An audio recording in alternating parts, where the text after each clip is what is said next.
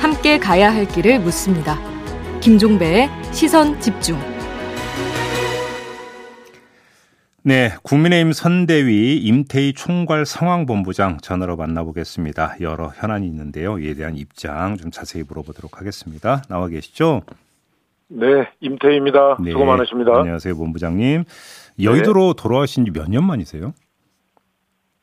11년 만에 돌아왔습니다. 어휴, 감회가 남다르실 것 같은데 어떠세요?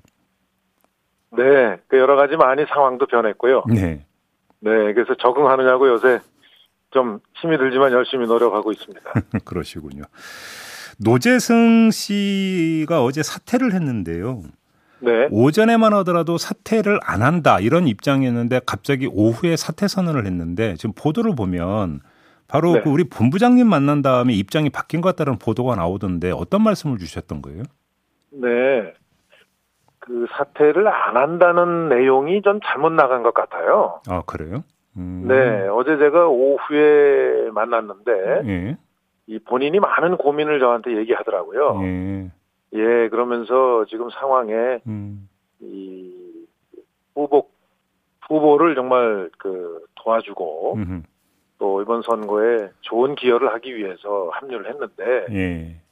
네, 최근에 전개되는 상황이 후보께 오히려 이 부담이 되고 음. 또이 국민의 힘에도 부담을 주는 것 같이 저희가 생각이 돼서 음. 너무너무 고민스럽다 음. 하는 얘기를 이제 먼저 예. 그 하더라고요. 예. 예, 그래서 이 아무래도 지금 젊고 음. 또 개인적으로 정말 그 사업을 하면서 많은 그 경험을 했지만 또 정치권의 경험은 부족한 상태 아니겠습니까? 예, 네, 네. 예, 그래서 우리 현재 정치권이나 언론의 상황이 음. 그런 게 한번 이게 이슈화가 되면 음.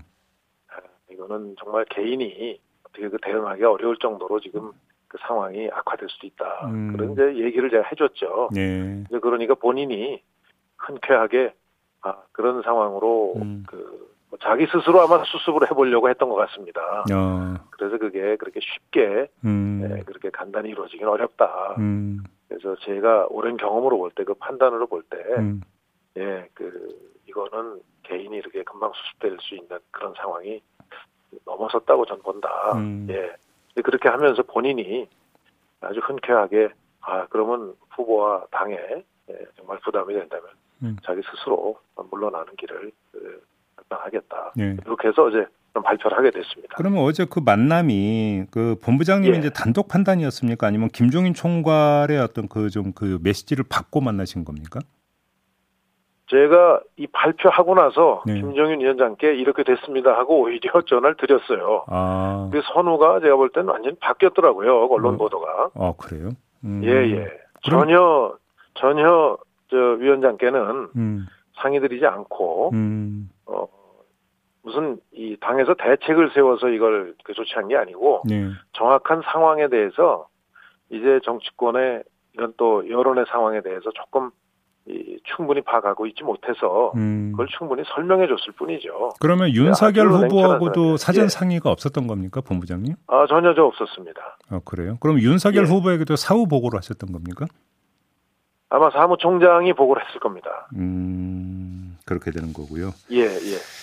알겠습니다. 먼저 이거는 일단 좀 이제 매짐이 지어졌으니까 그렇게 되고 지금 네. 윤희숙 전 의원이 선대위에 합류하는데 내일이 기대되는 대한민국이라고 하는 네. 위원회 위원장으로 이제 합류를 한다 이런 보도가 있었는데요. 이 위원회는 어떤 성격이에요? 윤희숙 의원께서는 아무래도 여러 가지 정책적인 측면에서 예. 예, 많은 이제 경험이 있고 또 전문성을 쌓아오신 분이기 때문에 네네. 아마 특히 지금 상황이 청년들에게 미래가 거의 아주 정말 절망적이다시피 음. 예, 지금 어둡다는 이런 판단 아니겠습니까? 네. 예, 또 그런 상황은 뭐 누차 많은 전문가들도 지적을 하고 있고요. 예. 예, 그래서 아마 예, 그런 문제들에 대한 이 정책 개발 그리고 예, 여러 가지 대책 마련 음흠. 어, 여기에 집중하는 그런 위원회로 이해하고 있습니다. 그러면 주로 이제 청년 정책을 전담해서 개발한다 이렇게 이해를 하면 되는 겁니까? 이제 미래와 관련된 건데 주로 청년 정책이 중심이 될 것으로 기대하고요. 예. 또 그거 외에도 여러 가지 우리 국가의 미래적인 미래 이슈들이 많이 있으니까 음. 그건 아마 위원회가 구성되면서 음. 구체적인 방향들은 음. 네, 더 아마 좀 정리가 될 것 같습니다. 그러면 직제표상 이 위원회는 어떻게 지금 배치가 되는 겁니까? 그 위원회는 후보 직속으로 아, 후보 직속 그 후보가 음. 굉장히 그 관심을 갖고 있는 그, 음, 음. 의제이기 때문에 예, 예. 예, 후보 직속으로 운영될 것으로 제가 알고 있습니다. 알겠습니다. 지금 본부장님이 이끌고 있는 총괄 상황본부 있지 않습니까? 이거를 예, 두고 예. 언론은 김종인 예. 총괄 직할로 있는 별동대 이런 식으로 묘사를 하던데 이런 묘사가 맞는 묘사입니까? 뭐 저는 굉장히 수긍하기 어렵습니다. 어떤 점에서요? 예. 예, 지금 총괄 상황본부 외에 음. 이 정책, 조직 또 뭐 직능, 홍보 이게 다 각자의 그 업무 소관을 가지고 활동하고 있거든요. 네네. 다 총괄 총괄선대 위원장 직속이죠 모두. 음. 다만 상황본부는 이제 그 동안에 당에서 운영이 되고 있었는데 네. 이제 위원장이 합류하시면서 예. 상황본부에 사람이 채워졌을 뿐이죠. 음. 예 예. 그러면 그래서 금, 금태섭 의원이나 정태근 저, 전 의원이나 예 김근식 그 위원장이 합류했던 거죠. 근데 이제 그 통상적으로는 상황 본부라고 하는 게 이제 각 파트에서 돌아가는 것들을 종합적으로 이제 그 체크를 하고 네. 또 필요한 부분은 바로바로 바로 이제 그 보고를 하고 이런 어떻게 보면 컨트롤 타워 기능을 그 행사를 하게 돼 있지 않습니까? 예, 지금 말씀하신 대로 상황 본부는 예.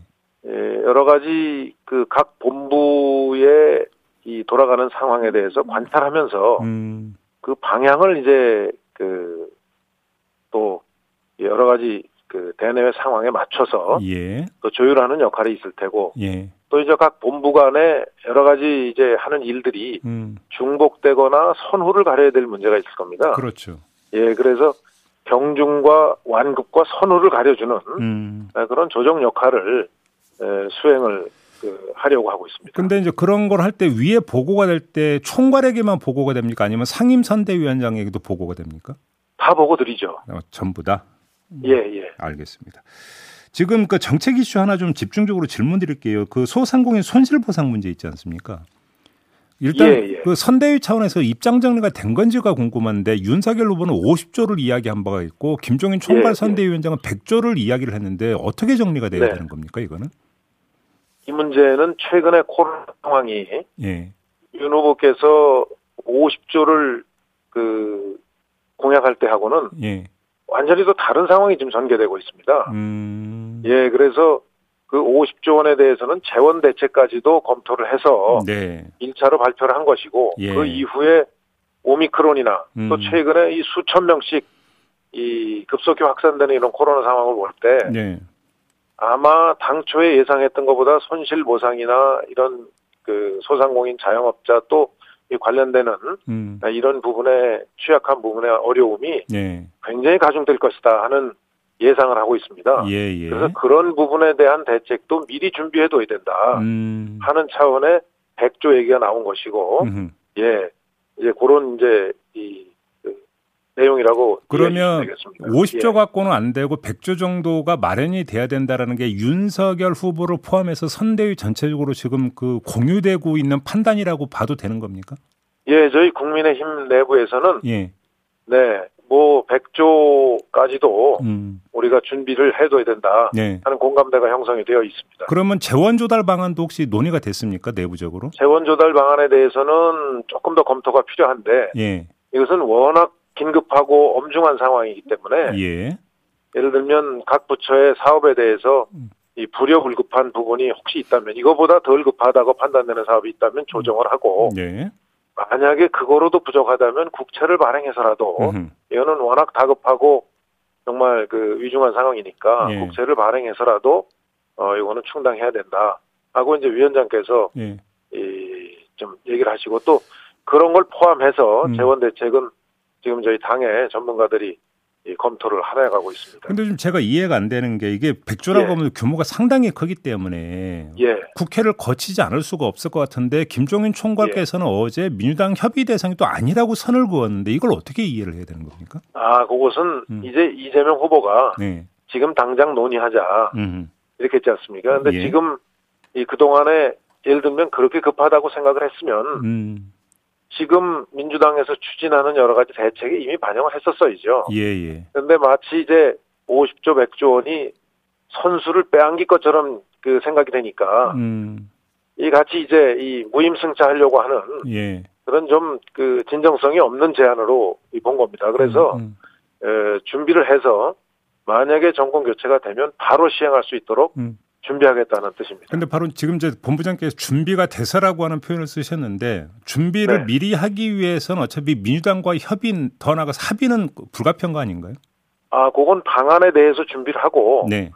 아마 민주당도 기본적으로 지금 그런 입장이라면 음. 그런 입장이라면 저는 뭐 큰 그 이견 없이 처리될 수 있다고 봅니다. 다만 그 민주당 방식의 저 재원 조달이나 이런 방식하고 음흠.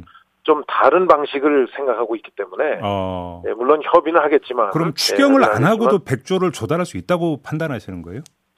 아 그건 어떤 경우든 그 추가를 될 건 추가돼야 되고 고쳐야 될 건 갱정해야 되기 때문에 네. 어떤 형태로든 추경 예산은 필요하죠. 그러니까 그럼 어차피 국회는 예. 무조건 거쳐야 되는 거잖아요. 어, 그건 당연히 거쳐야죠. 예. 그러나 이 위중한 상황에 대해서 공감하고 음. 또그 방안이 음. 다른 대안을 찾기가 거의 어려울 정도로 도리 없는 방안이다 하면 예. 저는 민주당도 민생을 위해서는 음, 음. 그 협의 응하고 합의해 줄 걸로 그렇게 알겠습니다. 생각하고 있습니다. 지금 민주당 의원 중심으로 손실보상법 개정안이 발의된 건 들으셨죠, 본부장님. 그래서 지금 손실보상 예. 대상에 인원 제한도 포함을 시키는 걸로 지금 개정안이 그 발의가 됐는데 지금 네. 국민의힘 네. 선대위 입장은 어떤 겁니까? 그 점에 대해서는 제가 음. 아, 조금 그 국회 상황을 네. 면밀히 파악하고 있지 못하기 때문에 네네. 좀 말씀드리기가 어렵습니다. 죄송합니다. 알겠습니다. 그럼 요건 좀 나중에 다시 한번 좀 여쭤보도록 하겠고요. 자 오늘 말씀 여기서 마무리를 해야 될 것 같네요. 고맙습니다, 본부장님. 네, 수고하세요. 네, 지금까지 국민의힘 선대위의 임태희 총괄 상황 본부장이었습니다.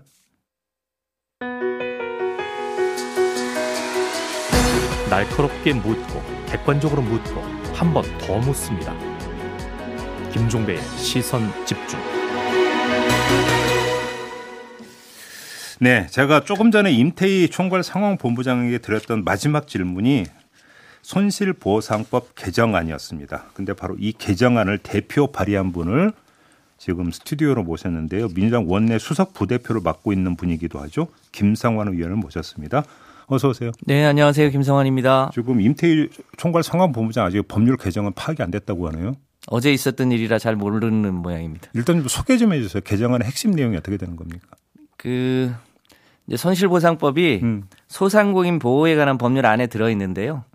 어, 자, 올해 7월 달에 여야가 이제 여러 가지 어, 고민 끝에 어, 법을 개정을 했죠. 그 네. 법의 내용에는 영업 장소의 사용 및 운영 시간 제한 등을 예. 대통령령으로 정하라 이렇게 해서 대통령으로 위임을 했는데 음. 올 10월 달에 대통령령이 만들어진 걸 딱 보니까 어, 운영 시간만 포함을 시키, 시켰어요. 네. 운영 시간 제한만. 예. 우리가 법을 만들 때는 당연, 당연히 국가의 행정명령에 따라서 어, 그러니까 시간 제한을 하거나 인원 제한을 하거나 이게 다 포함될 거라고 생각했거든요. 음. 또 그게 막상 시행령 과정에서 빠지니까 저희도 많이 당혹했죠. 음. 국정감사 때 제가 많이 지적을 했는데 음. 또 어, 감염병 예방법 무슨 뭐 이런 걸 근거를 들어서 쉽지 않다 이렇게 하길래 그래요? 정부가 사실은 시행령만 개정해도 바꿀 수 있는 상황임에도 불구하고 음. 어. 이런저런 이유를 대고 어, 바꾸지 않길래 저희가 결국은 법에 명확하게 인원 제한도 포함해라라고 하는 밥, 밥을 어제 발의를 했습니다. 그러니까 시행령 바로 손대면 되는데 정부가 미적되니까 모법에서 그냥 못 박아버리겠다 이런 거잖아요. 그렇습니다. 알겠습니다. 근데 좀 그런 기능적인 문제 좀 하나 여쭤볼게요. 그러면 인원 제한으로 인해서 발생한 손실은 어떤 식으로 계산할 수 있는 겁니까? 그건 이제 손실보상위원회에서 예. 를 들면 코로나가 발생되기 이전에 예. 이전에 이제 순 매출과 이제 손익 이 있잖아요. 음, 음. 그리고 코로나 이후에 어, 순 매출과 손익 음. 이것을 이제 여러 가지 산식에 따라서 피해 본 규모의 80%를 보상해 주는 걸로. 그러니까 예를 들어서 지금은 영업 시간 제한은 안 들어갔으니까 그러니까 손실 보상법에 따르면 이제 지금 그러니까 발생하는 손실은 보상 대상이 아니게 되는 거죠 기간이. 근데 만약에 인원 제한은 이제 지금 들어갔으니까 네. 거기에 이제 산정 기간에 포함이 되는데 이렇게 이해를 하면 되는 건가요?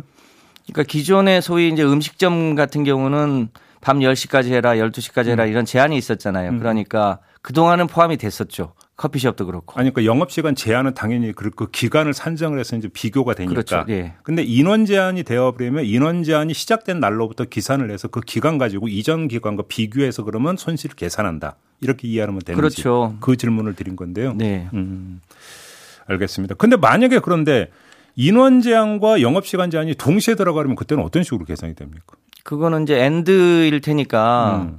그 그건 이제 대상에 포함이 되고 손실을 얼마나 받느냐 음. 가지고 할 텐데요. 음. 기존에 어 이제 시간 제한이 됐던 곳은 음. 포함이 됐는데 예를 들면 돌집, 뭐 결혼식집, 예, 예, 예. 어 숙박업 이런 음. 데는 시간 제한은 하지 않고 인원 제한만 했거든요. 예. 이제 그런 데가 그, 그동안 빠져 있었던 거죠. 음, 이제 또 대, 이제 대상이 좀 확대가 된다고 봐야 되겠 그렇게 되고요. 또 어, 이번 주부터 음. 어, 시간 제한은 하지 않고 인원 제한이 확대됐잖아요. 그러니까요. 그러니까 그런 데들은 지금은 다 보상에서 빠게 되는 건데 그렇죠, 그렇죠. 그런 게 지금은 이제 다시 다 포함이 될 수 있게 되겠죠. 그러면 지금 이제 그 손실보상법 때 소급 적용 안 한다고 해가지고 참 논란이 많아서 드리는 질문인데요. 그 언제부터 이게 적용이 가능해지는 겁니까? 제 가급적 어 월요일부터 다음 주 월요일부터 임시회가 다시 열리게 될 텐데요. 음. 최대한 빨리 이 법안을 여야가 합의해서 처리하고 음. 처리하는 과정에서 어 인원 제한을 포함할 경우에 이걸 언제부터 적용할 거냐. 그러니까요. 예. 이게 이제 그 피해자에게 도움이 되는 법안이기 때문에 소급해서 적용하는 게 어, 불가능하지는 않거든요. 아, 그러니까 어디부터 예. 언제부터 적용할 건지에 대해서는 어, 정부와 협의를 해봐야 될 사안입니다. 혹시 좀 야당 반응을 체크해 보셨습니까? 지난 국정감사 때도 그렇고 야당도 어, 시간 제한만을 적용하는 것은 불합리하다는 음, 생각을 음. 가지고 있었기 때문에 음, 음. 충분히 협의 가능하지 않을까 그렇게 예상하고 그럼 이게 뭐 좀 여야 간에 줄다리기를 할 이유는 전혀 없는 거죠. 빠르게 처리할 수 있다고 믿어도 되는 거죠. 그럴 것으로 예상됩니다. 알겠습니다. 모신 김에 하나 더 여쭤볼게요. 지금 그 소상공인 자영업자들이 손실보상제가 시행된 이후에 갖고 있는 불만 중에 하나가 보상액이 턱없이 적다. 그러니까 자기가 계산했던 손실을 따져보면 한 뭐 몇백이 나올 거라고 생각했는데 딱 보니까 10만 원 지급한다고 나오더라. 이게 말이 되느냐 이런 이야기 지금 현장 곳곳에서 나오고 있거든요. 혹시 이거 점검해 보셨습니까? 그 이제 손실보상위원회에서 손실보상을 어떻게 산정할 것이냐와 관련된 일인데 예를 들면 어그 소상공인들이 보통 임대료를 내고 별도로 관리비를 내잖아요. 네. 거긴 다 비용인데 네, 네. 임대료는 그 보상 기준에 포함이 되고 관리비는 포함이 안 되니까 그, 그 말이 되는 얘기입니까, 근데 그게? 그렇 그렇기도 하고 인건비 중에 상당 부분은 소위 아르바이트 비용으로도 나가는데 네. 또 아르바이트 비용은 포함을 안 시켜주고 네. 이런 문제들이 있어서 차제에 어, 손실 보상이 좀 실질에 가깝게 갈 수 있도록 관리비도 좀 포함을 하고 인건비 중에 아르바이트 비용도 포함을 해서 네. 실질적으로 들어가는 비용과 그 손해 비용이 조금 최대한 일치할 수 있도록 어, 차제의 정부 측하고 잘 상의해 보려고 합니다. 바로 그 지점인데요. 지금 이제 정부한테 구체적인 실행 방안을 맡겼는데 지금 결과가 이렇게 나오고 있는 거잖아요. 그래서 좀 제가 좀 너무 그러니까 이게 그 삐딱하게 접근하는지는 모르겠지만 법에서 좀 더 구체적으로 그러니까 못 박을 수는 없는 겁니까? 미온적으로 나올 수 있는 여지를 봉쇄하는 차원에서 그래서 이번에 인원 제한도 법에 포함을 하는 건데요. 개선 방법도 어떻게 좀 이렇게 좀 딱 규율을 못 잡습니까? 모법에서? 법이 아주 소소한 부분까지 다 물론 적용을 하면 네. 어, 탄력성이 워낙 떨어지기 때문에 답답해서 드리는 질문인데 요즘 네. 너무, 너무하는 거 아닙니까 정말? 국회가 조금 더 어, 국민의 입장에서 감시를 철저하게 해서 어, 정부가 어, 이런저런 이유로 소위 예산을 절감한다는 이유로 어, 실질적인 피해 보상이 안 되는 부분을 최대한 막아보도록 하겠습니다. 아니 관리비는 비용에 포함시키는데 관리비, 잠그 임대료는 포함시키는데 관리비는 뺀다라는 게 이게 말이 되는 얘기입니까 이게? 아니 고정적으로 다 나가잖아요. 세상이 다 하는데 왜 그걸 뺍니까 그러면? 그, 상식적이지 않은 게 여전히 세상에 있어서.